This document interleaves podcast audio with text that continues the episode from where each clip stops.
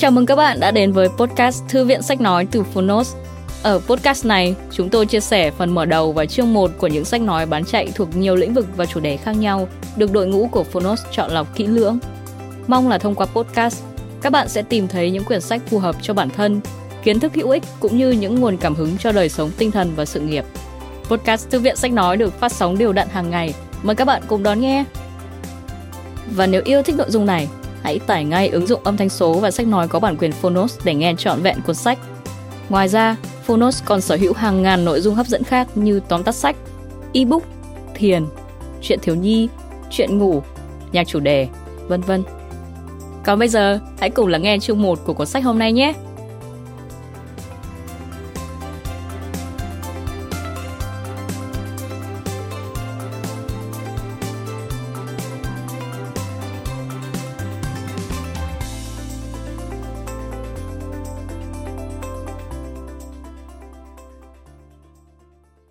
Bạn đang nghe từ Phonos. Logic rất đơn giản, dễ dàng vượt qua mọi bẫy ngôn ngữ và bài test IQ. Tác giả Deborah J. Bennett Người dịch Linh Chi Độc quyền tại Phonos Phiên bản sách nói được chuyển thể từ sách in theo hợp tác bản quyền giữa Phonos với công ty cổ phần sách Alpha, ETS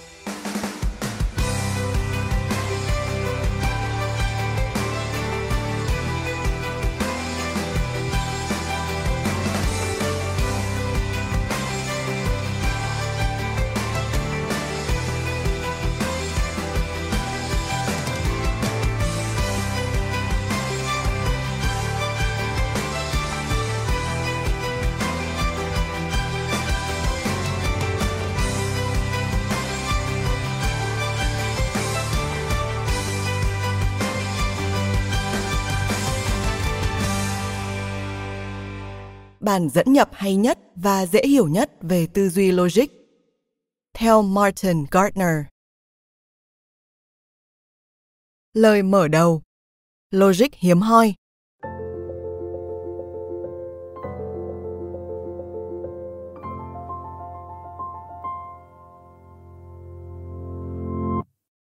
Tội phạm thì đầy rẫy, logic lại hiếm hoi. Trích lời nhân vật Sherlock Holmes trong trang trại sồi đỏ.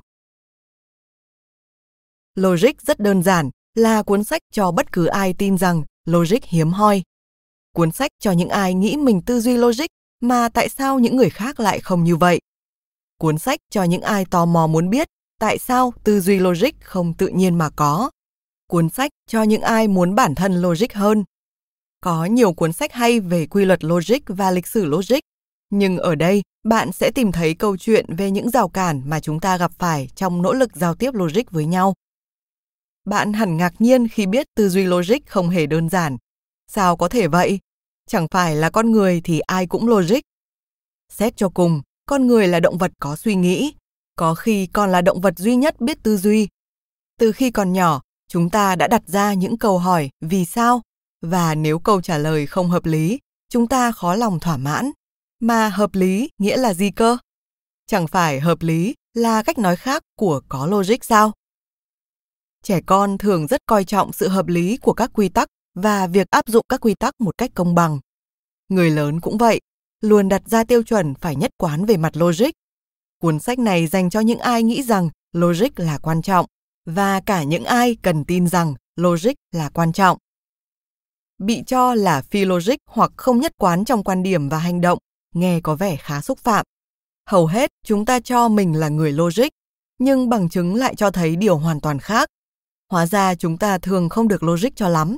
Chúng ta vẫn hay tưởng mình là logic, nhưng bản thân logic lại hiếm hoi. Cuốn sách này không giống những cuốn sách khác về logic.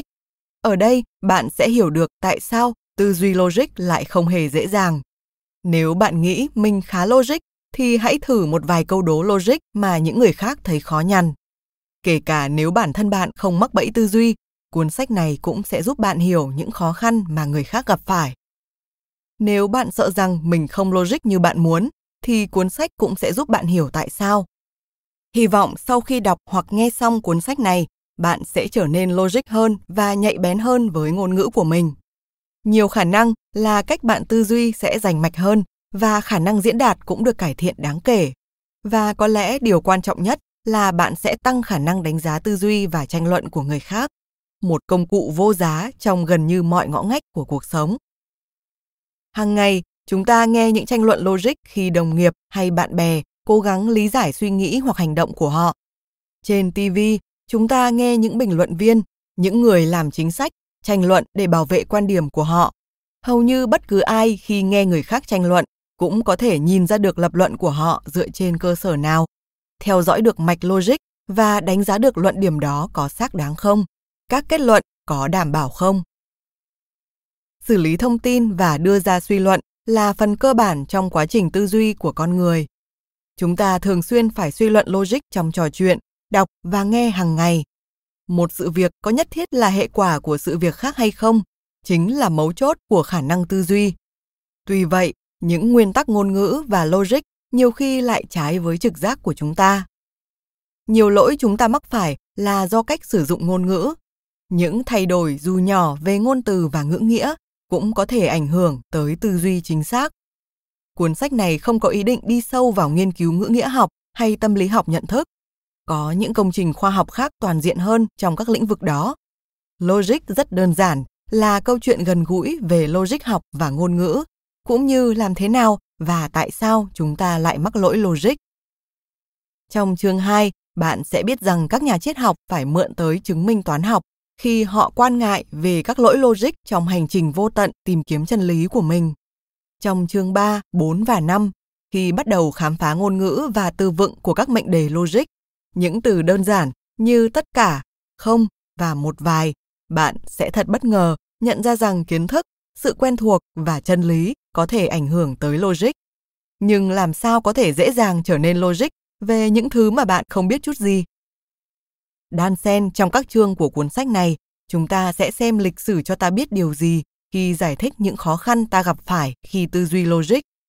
Mặc dù những quy tắc đánh giá lập luận hợp lý đã có từ hơn 2.000 năm rồi, tới nay người ta vẫn lặp lại những sai lầm logic phổ biến có từ thời xưa. Những lời trần thuật tưởng chừng đơn giản tiếp tục làm số đông mọi người nhầm lẫn.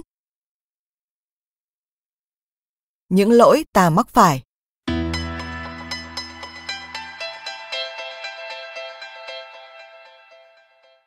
Khi điền giấy tờ pháp lý quan trọng và các mẫu khai thuế thu nhập, mỗi cá nhân bắt buộc phải hiểu và tuân thủ đúng theo ngôn ngữ viết chính xác và quy chuẩn, cũng như tiếp thu và hiểu được, ít nhất là một chút, phần chữ in nhỏ. Khi chuẩn bị sẵn sàng để điền mẫu khai thuế thu nhập, bạn bắt gặp câu Tất cả những người sống ở New Jersey đều phải điền biểu mẫu 203. Bạn không sống ở New Jersey, vậy bạn có phải điền biểu mẫu 203 không? Rất nhiều người cho rằng mình có logic, sẽ trả lời không. Câu trả lời đúng là chúng ta không biết, có thể có, có thể không, không có đủ thông tin. Nếu câu đó ghi là chỉ những người sống ở New Jersey phải điền biểu mẫu 203 và bạn không phải cư dân New Jersey, bạn mới đúng khi trả lời không. Nói thêm, chữ in nhỏ, fine print, dùng để chỉ những chi tiết điều khoản, điều kiện trong thỏa thuận, hợp đồng hoặc giấy tờ khác được in bằng cỡ chữ nhỏ hơn bình thường, dễ bị bỏ qua nhưng có thể mang thông tin quan trọng hoặc bất lợi. Trở lại nội dung chính. Giả sử hướng dẫn ghi là chỉ những người sống ở New Jersey phải điền biểu mẫu 203 và bạn đến từ New Jersey, vậy liệu bạn có phải điền biểu mẫu 203 không? Một lần nữa, câu trả lời đúng là không đủ thông tin. Có thể có, có thể không. Mặc dù chỉ có cư dân New Jersey phải điền biểu mẫu đó, nhưng không nhất thiết là tất cả người New Jersey phải hoàn thành nó. Cách chúng ta giải thích ngôn ngữ nhiều khi không thống nhất. Tấm biển báo giao thông trên đường cao tốc ghi có sự ùn ứ cho tới lối ra số 26. Chồng tôi dường như tăng tốc và nóng lòng chờ xem có phải họ đang nói dối không. Khi tôi hỏi, anh bảo sẽ không có sự ùn ứ nào nữa sau lối ra số 26. Hay nói cách khác, anh hiểu ý trên tấm biển là sẽ có ùn ứ cho tới lối ra số 26, sau đó thì không. Vào một ngày khác, tình hình giao thông khả quan hơn. Lần này, tấm biển ghi các phương tiện di chuyển dễ dàng tới lối ra số 26. Khi tôi hỏi chồng rằng anh nghĩ tình hình sau lối ra 26 như thế nào? Anh đáp sẽ có thể bị tắc đường hoặc không. Anh tin rằng thông tin trên biển chỉ đúng cho tới lối ra số 26. Tại sao anh hiểu những gì viết trên một tấm biển là lời cảnh báo về điều sẽ xảy ra sau lối ra số 26, nhưng lại cho rằng tấm biển còn lại không hứa hẹn gì cả? Các nhà tâm lý học nhận thức và giáo viên logic học thường nhận thấy rằng các lỗi suy diễn và lập luận không chỉ cực kỳ phổ biến mà còn gần như thuộc cùng một loại. Hầu hết chúng ta mắc lỗi khi lập luận. Lỗi chúng ta mắc thường tương tự nhau và lặp đi lặp lại. Từ những năm 1960 cho đến nay, đã diễn ra sự bùng nổ nghiên cứu của các nhà tâm lý học nhận thức để tìm ra chính xác nguyên nhân vì sao những lỗi lập luận này lại xảy ra thường xuyên đến vậy. Giới chuyên gia trong ngành này có riêng các tạp chí khoa học và cộng đồng chuyên ngành. Một vài công trình đang hé lộ và trực tiếp đề cập đến thời điểm cùng nguyên do chúng ta mắc phải những lỗi logic nhất định. Nhiều nhiệm vụ logic khác nhau đã được các nhà tâm lý học nghĩ ra để tìm hiểu quá trình suy luận và nguồn gốc các lỗi lập luận của chúng ta.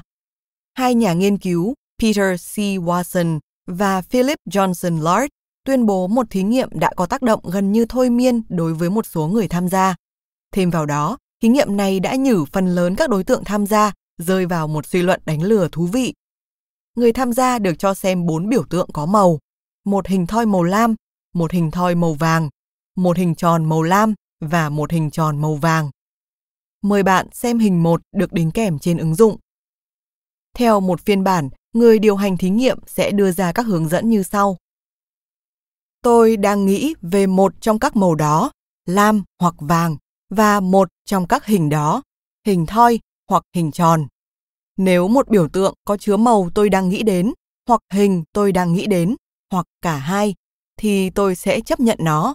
Bằng không, tôi sẽ loại bỏ nó. Tôi chấp nhận hình thoi màu lam. Có thể suy ra điều gì về việc tôi chấp nhận hay loại bỏ những biểu tượng còn lại hay không?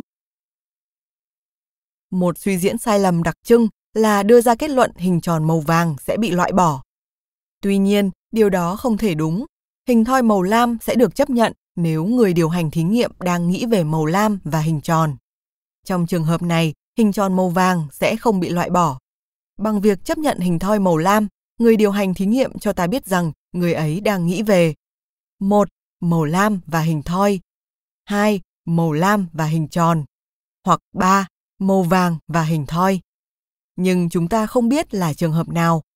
Bởi người này chấp nhận tất cả các biểu tượng khác mang màu hoặc có hình mình đang nghĩ đến, bằng không sẽ loại bỏ. Trong trường hợp 1, người ấy chấp nhận tất cả các hình màu lam và toàn bộ hình thoi màu gì cũng được, chỉ loại bỏ hình tròn màu vàng. Trong trường hợp 2, người ấy chấp nhận tất cả các hình màu lam và toàn bộ hình tròn màu gì cũng được, chỉ loại bỏ hình thoi màu vàng. Trong trường hợp 3, người ấy chấp nhận bất cứ tất cả các hình màu vàng và toàn bộ hình thoi màu gì cũng được, chỉ loại bỏ hình tròn màu lam. Bởi không biết người ấy đang nghĩ đến trường hợp nào trong ba trường hợp trên, chúng ta không thể biết biểu tượng còn lại nào sẽ bị loại bỏ. Tuy nhiên, chúng ta biết rằng một trong số đó sẽ bị loại bỏ.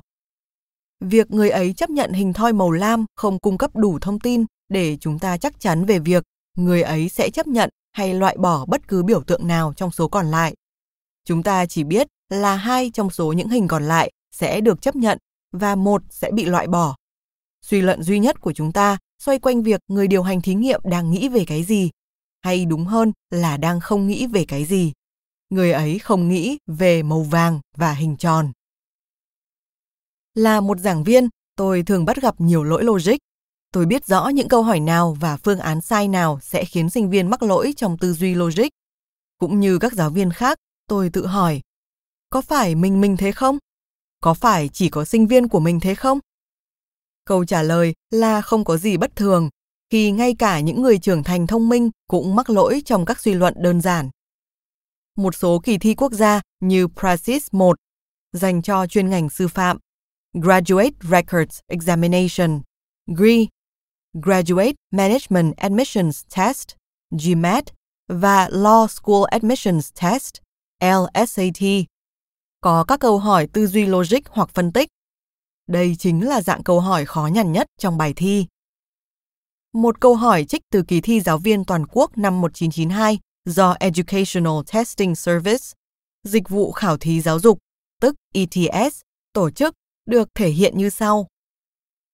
Giả sử 1. Tất cả sinh viên sư phạm đều đi dạy. 2. Một số sinh viên sư phạm có hai bằng. 3. Một số sinh viên toán có bằng sư phạm. Kết luận nào dưới đây nhất định được suy ra từ 1, 2 và 3 ở trên? A. Một số sinh viên toán có hai bằng. B. Một số sinh viên song bằng đi dạy. C. Tất cả giáo viên đều có chuyên ngành sư phạm. D. Tất cả sinh viên song bằng đều đi dạy. E. Không phải tất cả sinh viên toán đều có bằng sư phạm. Trong số 25 câu hỏi ở phần toán học, câu hỏi này có tỷ lệ trả lời đúng thấp nhất. Chỉ có 11% trên tổng số hơn 7.000 thí sinh trả lời chính xác câu hỏi này, trong khi đại đa số các câu hỏi toán học thường có tỷ lệ trả lời đúng từ 32% đến 89%. Sự mơ hồ có thể là nguyên nhân gây ra lỗi sai ở đây. Hai câu đầu tiên nhắc tới chuyên ngành sư phạm và câu thứ ba chuyển sang sinh viên toán học. Nhưng khả năng cao là những ai trả lời sai câu hỏi này đều bị mê hoặc trước sự đúng đắn của kết luận C. Tất cả giáo viên đều có chuyên ngành sư phạm. Đó có thể là một kết luận đúng, nhưng không nhất định được suy ra từ những giả sử đã cho. Đáp án đúng B. Một số sinh viên song bằng đi dạy, được suy ra một cách logic từ cả hai giả sử đầu tiên. Bởi tất cả sinh viên chuyên ngành sư phạm đều đi dạy và một số trong nhóm đó có hai bằng, nên có thể suy ra một số sinh viên có hai bằng đi dạy. Trong 25 năm trở lại đây, kỳ thi GRE của ETS có 3 phần chính, đó là ngôn ngữ, định lượng, phân tích. Theo ETS, phần phân tích kiểm tra khả năng hiểu các mối quan hệ, suy luận thông tin từ các mối quan hệ, phân tích và đánh giá luận điểm, xác định giả thuyết và đưa ra suy luận hợp lý. ETS tuyên bố các câu hỏi trong phần phân tích đo lường kỹ năng tư duy được phát triển trong hầu hết mọi lĩnh vực nghiên cứu. Phần logic và phân tích chiếm phân nửa nội dung của LSAT, kỳ thi cho các sinh viên tương lai của trường luật. Thí sinh phải phân tích các luận điểm để tìm giả định ngầm, tư duy sai và kết luận phù hợp. Tuy vậy, rất nhiều trong số họ cảm thấy phần này vô cùng khó. Logic nên có khắp mọi nơi.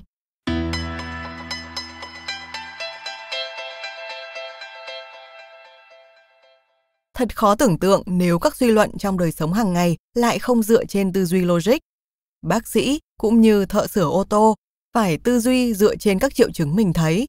Cảnh sát điều tra và chuyên gia pháp y phải xử lý và tư duy logic từ các manh mối. Người dùng máy tính phải làm quen với các quy tắc logic mà máy móc được thiết kế để tuân theo. Các quyết định kinh doanh dựa trên phân tích logic tình hình thực tế và những bất ngờ có thể xảy ra thẩm phán phải có khả năng suy xét bằng chứng và theo dõi được mạch logic của luật sư đang truy tố hay biện hộ một vụ án. Ví dụ, nếu bị đơn đang ở dạp chiếu phim vào thời điểm xảy ra vụ án thì anh ta không thể là thủ phạm. Trên thực tế, bất cứ hoạt động giải quyết vấn đề nào hay như cách các nhà giáo dục ngày nay gọi là tư duy phản biện đều liên quan đến việc tìm kiếm mô hình và đưa ra kết luận thông qua quá trình logic tư duy diễn dịch là cốt yếu của khoa học. Trong đó những quy tắc suy luận là phần không thể thiếu khi hình thành và kiểm định các giả thuyết. Dù do con người hay máy tính thực hiện, quy trình các bước logic nối tiếp nhau đều đảm bảo các kết luận được suy ra hợp lý từ dữ liệu. Sự chắc chắn mà logic mang lại góp phần to lớn giúp chúng ta tìm ra sự thật. Nhà toán học vĩ đại Leonard Euler từng nói logic là nền móng của sự chắc chắn của tất cả tri thức chúng ta có được. Phần lớn lịch sử phát triển của logic có thể lý giải nguyên do nhiều người trong chúng ta mắc lỗi tư duy. Nghiên cứu nguồn gốc và sự phát triển của logic giúp ta hiểu được tại sao nhiều người lại hay bị suy luận logic đơn giản đánh lừa. Bài học từ lịch sử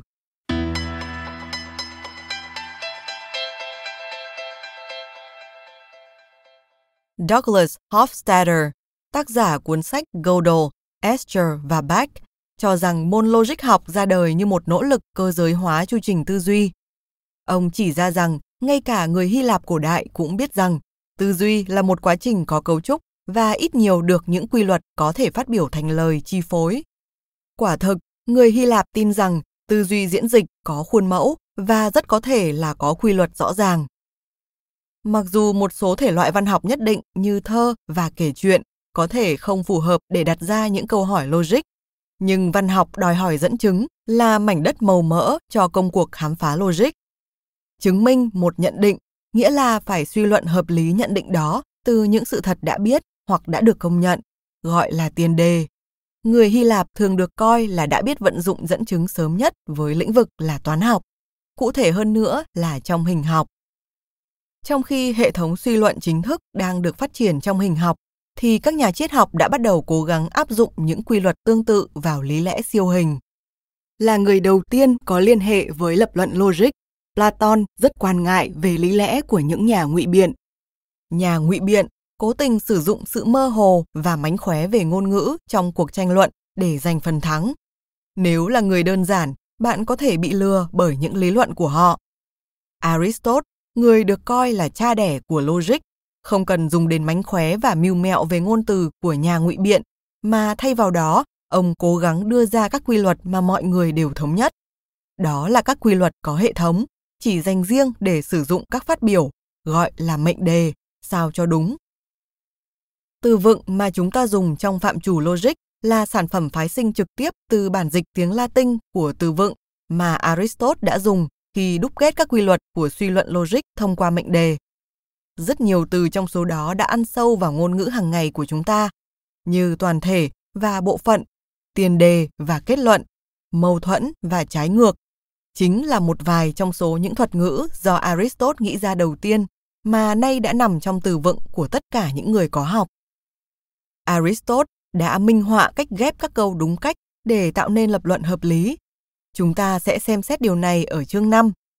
Những trường phái Hy Lạp cổ đại khác, chủ yếu là trường phái khắc kỷ, cũng đóng góp một hệ thống lý lẽ và logic mà chúng ta sẽ bàn đến ở chương 6 và 7. Đã có thời logic được xem là một trong bảy môn khoa học khai phóng, cùng với ngữ pháp, hùng biện, âm nhạc, số học, hình học và thiên văn học. Giới bình luận đã chỉ ra rằng những môn học này cấu thành một chương trình giáo dục được cho là thiết yếu để chuẩn bị đầy đủ cho cuộc đời hiệp sĩ lý tưởng và là bước cần thiết để chinh phục người đẹp có địa vị cao hơn kẻ theo đuổi nàng. Nhà logic học thế kỷ 16, Thomas Wilson đã viết bài thơ này trong cuốn sách chủ đề logic của ông, mang tên Rule of Reason, quy luật của tư duy. Đây là cuốn sách viết bằng tiếng Anh đầu tiên được biết đến về chủ đề logic bài thơ như sau. Nói được lời đều nhờ ngữ pháp, hợp tình hợp cảnh lại giản đơn, logic chỉ ra điều đúng đắn, đúng sai nghĩa lý chẳng gì hơn. Nguyên nhân kia bằng vào hùng biện, mà trở nên đẹp đẽ sáng tươi, logic chỉ dùng đôi lời nói, đem hai năm giải thích rõ mười. Tiếng đàn ca véo von réo rắt, âm nhạc khiến ta ngỡ thiên đàng. Chỉ cần nhờ đến vài con số, số học tính mọi việc rõ ràng độ dày, chiều dài cùng đường thẳng, hình học giúp đo đạc nơi nơi, thiện ác lành dữ thiên văn kể, qua bao vì sao sáng trên trời. Gần 2.000 năm sau khi Aristotle hình thành các quy luật logic, Gottfried Leibniz đã mơ ước logic có thể trở thành thứ ngôn ngữ chung, giải quyết được những tranh cãi giống như cách người ta giải một bài toán số học thông thường. Ở chương 9, bạn sẽ biết được rằng trong số các triết gia và nhà toán học của thế kỷ 17, duy nhất Leibniz, người cùng Isaac Newton phát minh ra môn giải tích, đã có khát khao tạo ra một thứ ngôn ngữ chung của logic và tư duy, giúp mọi sự thật và tri thức được hé lộ. Bằng cách giản thể logic thành một hệ thống ký hiệu, ông hy vọng lỗi tư duy cũng có thể được phát hiện như lỗi máy điện toán.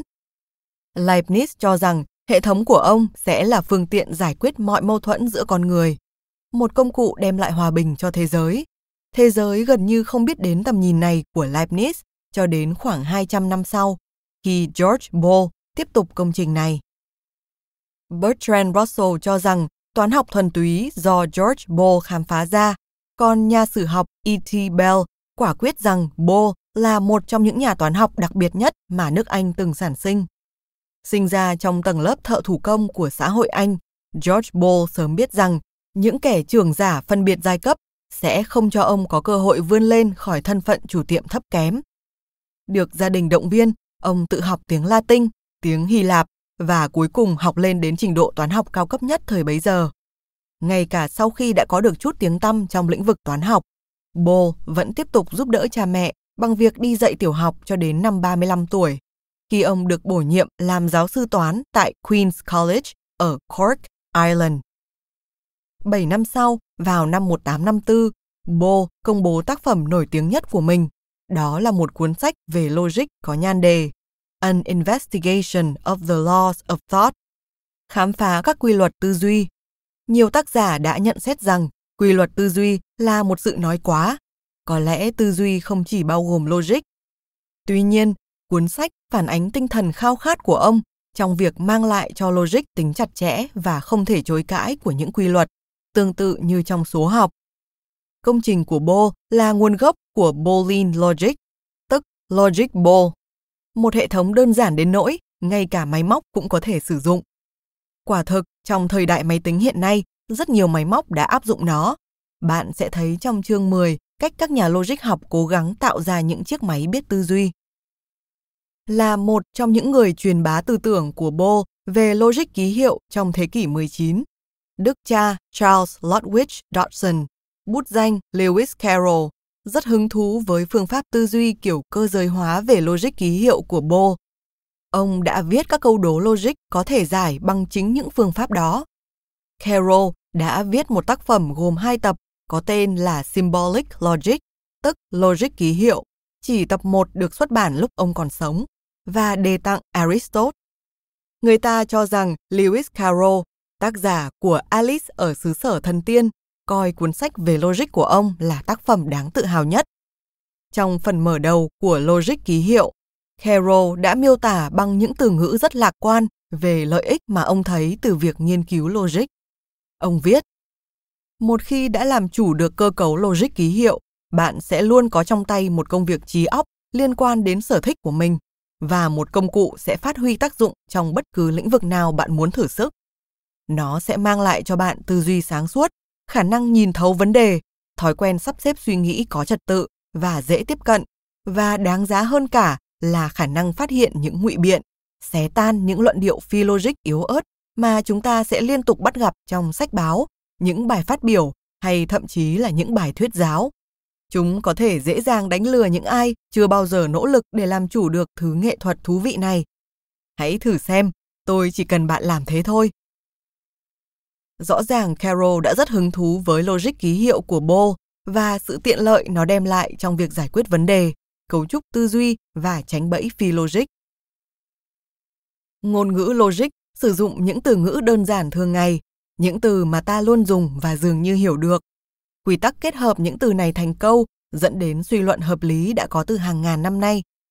Bản thân các quy luật logic có thực sự logic không? Tại sao chúng ta cần quy luật? Chẳng phải chính khả năng tư duy là cái làm nên con người hay sao? Mặc dù lúc nào cũng dùng đến logic, nhưng có vẻ như chúng ta lại không được logic cho lắm. Các nhà nghiên cứu đã đưa ra nhiều nguyên nhân khác nhau dẫn đến lỗi trong tư duy diễn dịch. Một số cho rằng chúng ta lờ đi những thông tin có sẵn, tự thêm thắt thông tin, gặp vấn đề trong việc theo dõi thông tin hoặc không thể nhớ lại những thông tin cần thiết. Một số lại cho rằng ngôn ngữ thông thường khác với ngôn ngữ mà các nhà logic học sử dụng, nhưng những người khác giả thuyết rằng lỗi là do chúng ta thiếu khả năng nhận thức. Một số có ý kiến rằng sự quen thuộc với nội dung của một luận điểm làm tăng khả năng suy luận đúng, trong khi những người khác lại nghĩ rằng chính sự quen thuộc đó mới là thứ ảnh hưởng tới khả năng suy luận.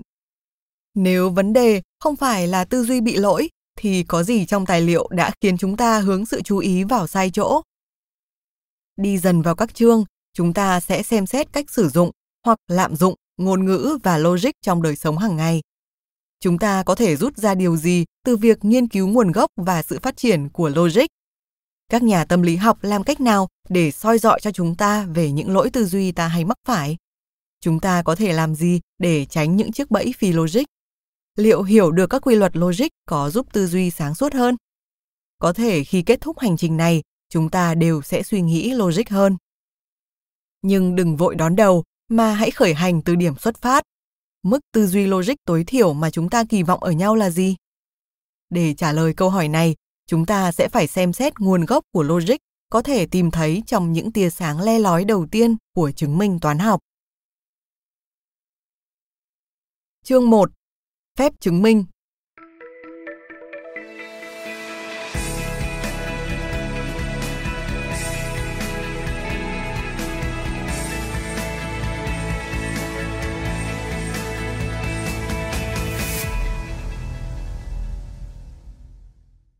thí nghiệm bao nhiêu cũng không đủ chứng minh tôi đúng. Một thí nghiệm thôi cũng đủ chứng minh tôi sai. Theo albert einstein, tôi chỉ cần sự nhất quán.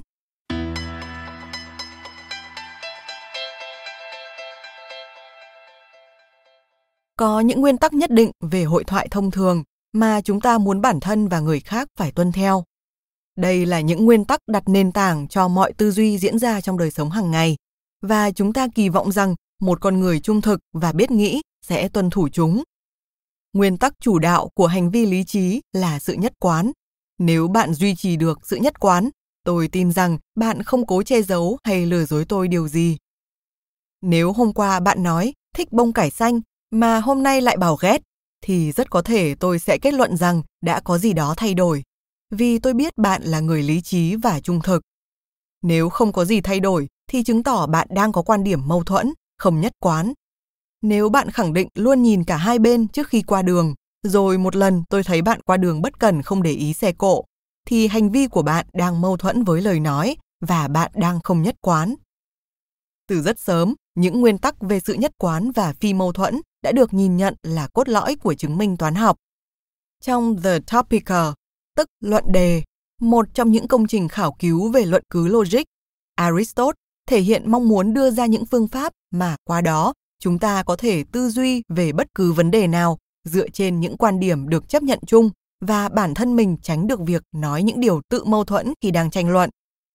Để làm được điều đó, hãy cùng xem xét quy luật bài chung và quy luật phi mâu thuẫn, những điều hiển nhiên trong logic và chân lý căn bản nhất. Có vẻ như Aristotle coi đây là những nguyên tắc chung. Quy luật bài chung yêu cầu một thứ hoặc phải sở hữu một đặc điểm đã cho hoặc không sở hữu nó. Một thứ phải là thế này hoặc thế kia, không có trường hợp ở giữa. Nói cách khác, phần ở giữa bị loại bỏ. Một hình hoặc là hình tròn hoặc không là hình tròn. Một hình hoặc là hình vuông hoặc không là hình vuông. Hai đường thẳng trên một mặt phẳng hoặc giao nhau hoặc không giao nhau. Một câu nói hoặc đúng hoặc không đúng. Tuy nhiên, chúng ta thường thấy quy tắc này bị dùng sai. Đã bao nhiêu lần bạn nghe một luận điểm, cố tình, loại bỏ vị trí trung lập trong khi rõ ràng là có vị trí đó. Hoặc bạn đồng ý, hoặc bạn phản đối tôi. Hoặc bạn đồng tình việc trợ tử, hoặc bạn ủng hộ để người ta ngắc ngoài trời chết. Nước Mỹ, yêu hoặc biến. Đây không phải là những ví dụ của bài chung. Trong một câu chuẩn mực theo quy luật bài chung, không có cái nào là ở giữa cả. Các chính trị gia thường cố lựa lời như thể cái ở giữa bị loại bỏ, ép đối thủ nhận những lập trường mà họ không đồng tình. Điều thú vị là sự ngụy biện hoặc trắng hoặc đen này thậm chí còn phổ biến trong giới chính trị của Hy Lạp cổ đại. Những nhà ngụy biện vốn bị Platon và Aristotle bác bỏ với sự khinh thường không hề che giấu, đã cố gắng thao túng ngôn từ để nghe giống với quy luật bài chung.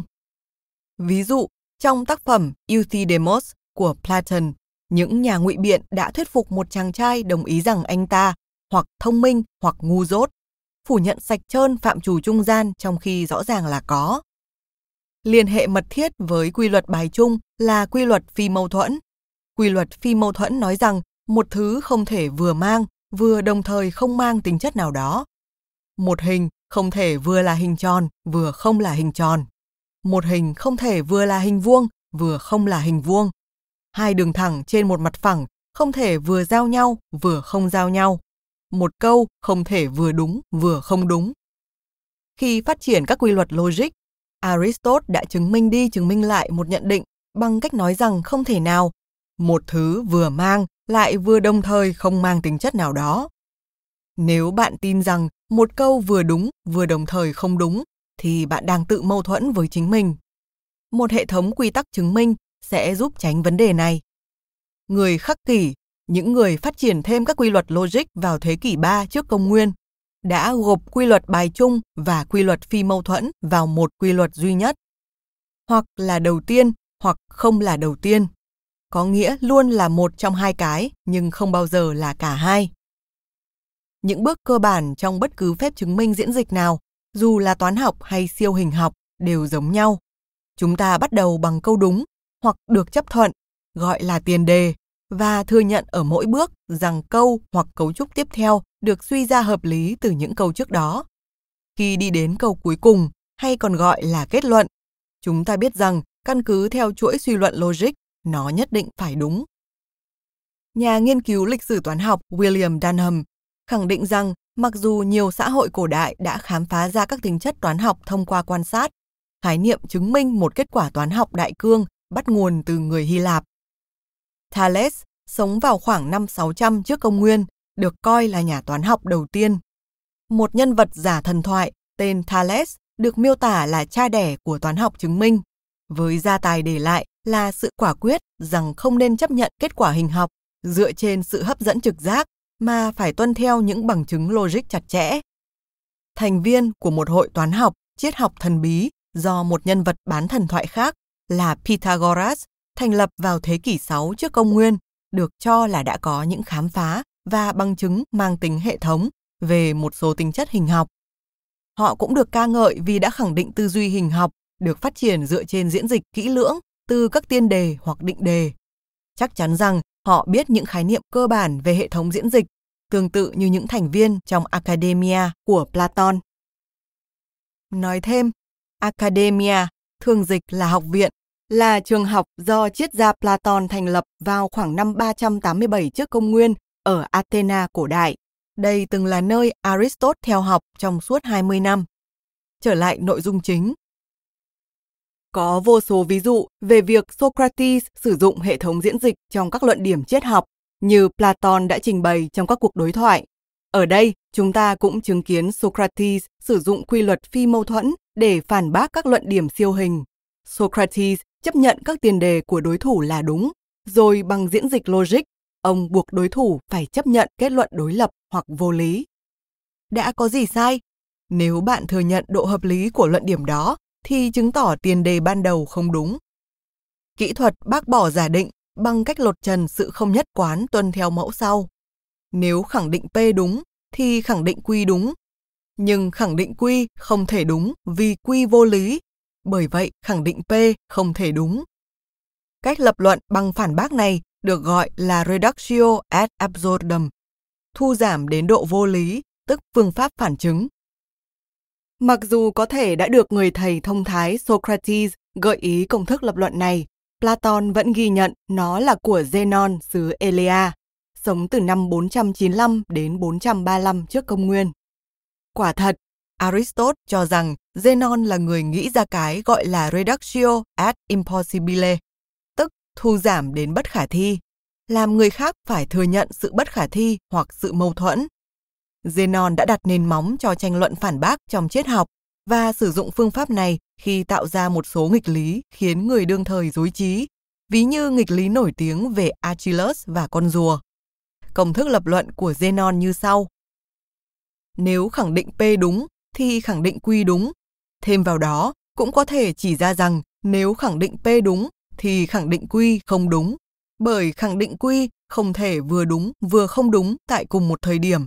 Quy luật phi mâu thuẫn, nên không thể nào khẳng định P là đúng. Nói thêm, trong nghịch lý Achilles và con rùa, Achilles chạy đua với con rùa và chấp rùa một đoạn. Bất cứ khi nào Achilles đến một vị trí mà con rùa đã đến, thì con rùa đã đi được thêm một đoạn. Bởi vậy, Achilles sẽ không bao giờ đuổi kịp rùa. Chứng minh phản chứng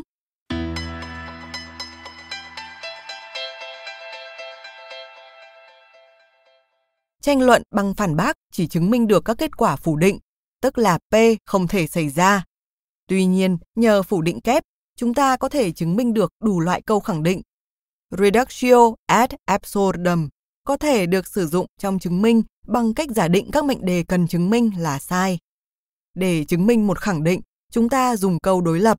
tức là câu ngược lại với kết luận của chúng ta, làm tiền đề. Bằng cách này, một khi đã phủ nhận được tiền đề bằng sự vô lý, chúng ta đã chứng minh rằng câu ngược lại với điều chúng ta muốn chứng minh là không thể xảy ra. Ngày nay, phương pháp này được gọi là chứng minh gián tiếp hoặc chứng minh phản chứng. Những người khắc kỷ đã sử dụng phương pháp này để hợp lý hóa quy luật logic của họ, và cả Euclid cũng dùng kỹ thuật này. Trong khi phép chứng minh của các môn đồ Pythagoras không còn giữ được chứng cứ xác đáng cho đến ngày nay, những chứng minh của Euclid thì vẫn còn. Từ lâu đã được coi là tinh hoa của tất cả kiến thức hình học mà người Hy Lạp biết và mượn từ tổ tiên của họ vào khoảng năm 300 trước công nguyên. Tác phẩm Stoichia, tức cơ sở của Euclid đã giải thích hình học một cách tỉ mỉ, trật tự và logic. Như vậy, hệ thống suy luận logic các quy tắc hình học từ một số định đề được công nhận đã trở thành hình mẫu của phép chứng minh thuyết phục. Cơ sở đã đặt ra quy chuẩn về tính nghiêm ngặt cho toàn bộ toán học sau này. Euclid đã sử dụng phương pháp chứng minh phản chứng để chứng minh rằng có vô hạn các số nguyên tố. Để làm điều này, ông giả thiết tiền đề là không có vô hạn mà chỉ có hữu hạn các số nguyên tố. Khai triển một cách logic, Euclid đi đến một bằng chứng đối lập mà nếu giải thích ra đây thì quá phức tạp. Vậy có gì sai? Nếu logic là hoàn hảo thì chỉ có giả thiết ban đầu là sai. Theo quy luật bài chung, hoặc có hữu hạn hoặc không có hữu hạn các số nguyên tố. Với giả thiết rằng có hữu hạn các số nguyên tố, Euclid đã đi đến một điểm mâu thuẫn. Như vậy, tiền đề ban đầu rằng có hữu hạn các số nguyên tố là sai.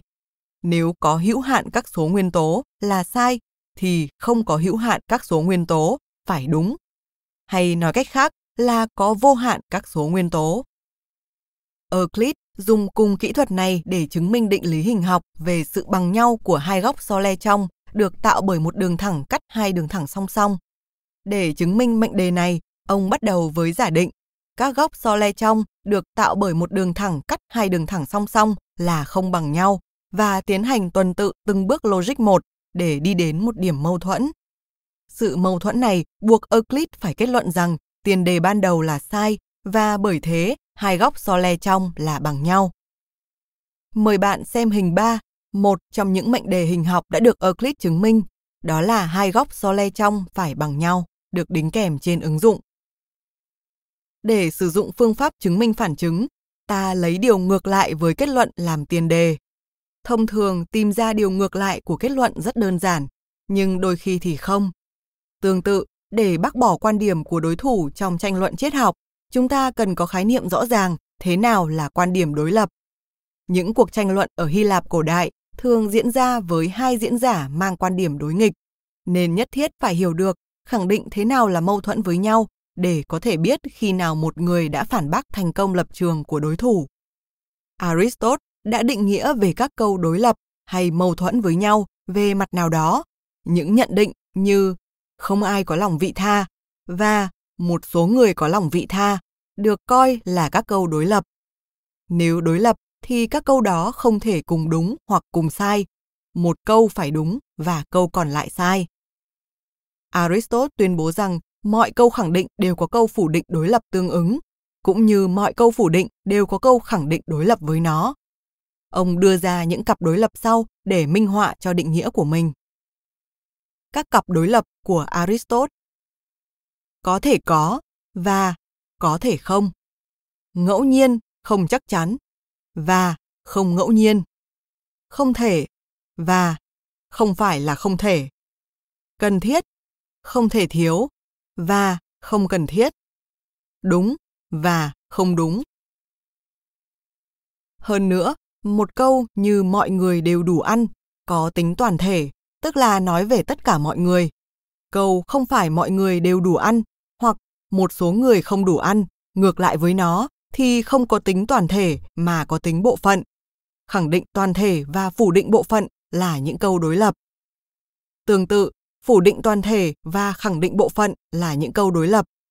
Không người nào có lòng vị tha là một phủ định toàn thể, nhưng câu ngược lại của nó, một số người có lòng vị tha là một khẳng định bộ phận. Là những câu đối lập, cả hai không thể đều đúng hoặc đều sai, sẽ luôn luôn có một câu đúng và một câu sai mọi người thường hay nhầm lẫn giữa câu đối lập và câu trái ngược. Aristotle định nghĩa các câu trái ngược là các cặp câu, một khẳng định và một phủ định mà cùng có tính toàn thể. Ví dụ, tất cả mọi người đều giàu có và không ai giàu có là hai câu trái ngược. Cả hai không thể cùng đúng nhưng có thể không có câu nào đúng, tức là cả hai cùng sai. Ví dụ như, không ai trong nhà này có ích cả. Một số người có ích mà. Đừng cãi tôi. Mọi người trong nhà này đều lười cả. Tôi không muốn cãi, nhưng một số chúng tôi không hề lười nhác. Không ai trong nhà này có ích cả. Tất cả chúng tôi đều có ích mà. Đừng nói ngược lại như vậy. Tất cả nhà này đều lười nhác. Ngược lại, không ai trong nhà này lười cả.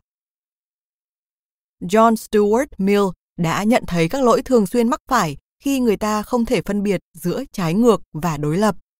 Ông còn khẳng định những lỗi này xảy ra thường xuyên hơn trong suy nghĩ cá nhân của chúng ta, tức là nếu thực sự nói ra lời thì lỗi sẽ bị phát hiện. Sự bác bỏ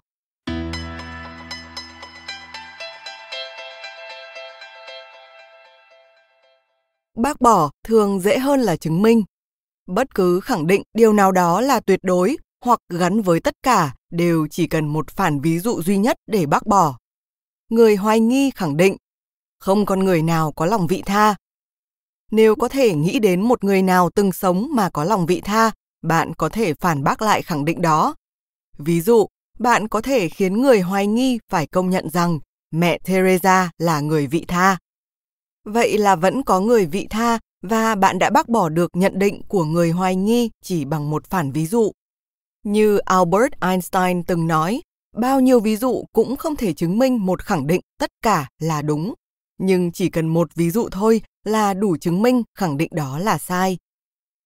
Một phản ví dụ có thể bác bỏ câu tất cả hoặc không bao giờ. Tuy nhiên, trong lời nói thông thường, chúng ta thường nghe thấy phản ví dụ bị sử dụng sai cách. Ý tưởng tranh luận bằng phản ví dụ không áp dụng cho chiều ngược lại. Ấy vậy nhưng chúng ta lại thi thoảng nghe được những câu vô lý kiểu như Nàng, tất cả phụ nữ đều theo chủ nghĩa hòa bình. Chàng, tôi không phải phụ nữ và tôi theo chủ nghĩa hòa bình.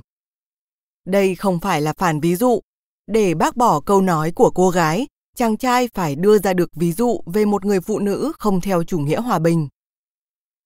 Các nhà tâm lý học phát hiện ra rằng con người có thể cực kỳ logic vì họ có thể nhận ra sự mâu thuẫn. Nhưng suy luận chính xác đó lại bị lung lay khi có một phản ví dụ không rõ ràng. Ví dụ, trong nghiên cứu của Guy Politzer về sự khác nhau trong cách hiểu một khái niệm logic gọi là câu điều kiện, các đối tượng rất thành công trong việc đánh giá một quy luật theo logic khi có bằng chứng trực tiếp về sự tồn tại của mâu thuẫn. Cụ thể, các đối tượng thử nghiệm của Politzer được cho một câu là Tôi không bao giờ mặc váy mà không mang mũ, cùng bốn bức tranh như trong hình 4 được đính kèm trên ứng dụng. Họ được yêu cầu gắn cho mỗi bức tranh nhãn phù hợp hay không phù hợp với câu đã cho, vì chỉ những sự kết hợp khả dĩ của thông tin mới xuất hiện trên tranh, đối tượng không cần phải lục lại thông tin đó trong trí nhớ. Những ám chỉ trực quan này đã hỗ trợ việc gợi lại sự đối lập. Bạn hãy tự mình quan sát các bức hình. Từ trái qua phải, lần lượt là các minh họa mũ, váy, không mũ, váy, mũ, không váy và không mũ, không váy. Đã có mệnh đề, tôi không bao giờ mặc váy mà không mang mũ. Việc của chúng ta là đánh giá hình nào miêu tả đúng mệnh đề đã cho. Bởi mệnh đề nói về việc tôi sẽ hay sẽ không làm gì khi tôi mặc váy. Chúng ta thấy hai hình cuối là phù hợp vì chúng không mâu thuẫn với mệnh đề. Hai hình đầu tiên cần được xem xét kỹ hơn bởi trong mệnh đề đề cập trực tiếp đến việc mặc váy. Tôi không bao giờ mặc váy mà không mang mũ. Rõ ràng là nhất quán với hình đầu tiên và rõ ràng bị vi phạm trong hình thứ hai. Vậy câu trả lời đúng là tất cả hình vẽ đều phù hợp với mệnh đề, ngoại trừ hình thứ hai là không phù hợp với mệnh đề. Trong thí nghiệm này, các đối tượng không bị buộc phải dựa vào trí nhớ hoặc cần tưởng tượng ra đủ các kịch bản kết hợp có thể giữa váy, mũ. Đối tượng được cho xem các gợi ý bằng hình về tất cả các khả năng có thể. Với hình ảnh trực quan, các đối tượng có thể gắn nhãn không phù hợp cho hình mâu thuẫn với mệnh đề, số hình còn lại là phù hợp. Từ rất xa xưa, các nhà khoa học đã tìm cách đề ra những chân lý phổ quát, và dưới ảnh hưởng của Thales, Pythagoras cùng Euclid, những chân lý phổ quát đó cần được chứng minh. Được trang bị quy luật bài chung và quy luật phi mâu thuẫn, các nhà toán học và triết gia cổ đại đã sẵn sàng đưa ra bằng chứng. Chỉ còn cần một tập hợp các quy luật suy luận logic được công nhận chung. Mô hình đó cho suy luận diễn dịch do Aristotle và những học giả khắc kỷ mang lại và những điều cơ bản trong hệ thống của họ hầu như vẫn còn nguyên cho đến ngày nay.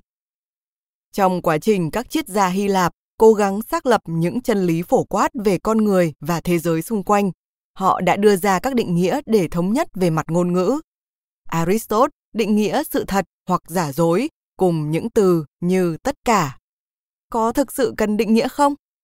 Ông cho rằng để một người có khả năng diễn đạt rõ ràng hệ thống tư duy chính xác, không nên coi nhẹ bất cứ điều gì. Như chúng ta sẽ thấy ở chương sau, ông đã đúng. Cảm ơn các bạn vì đã lắng nghe podcast Thư viện Sách Nói. Podcast này được sản xuất bởi Phonos, ứng dụng âm thanh số và sách nói có bản quyền dành cho người Việt. Hẹn gặp lại các bạn ở những tập tiếp theo.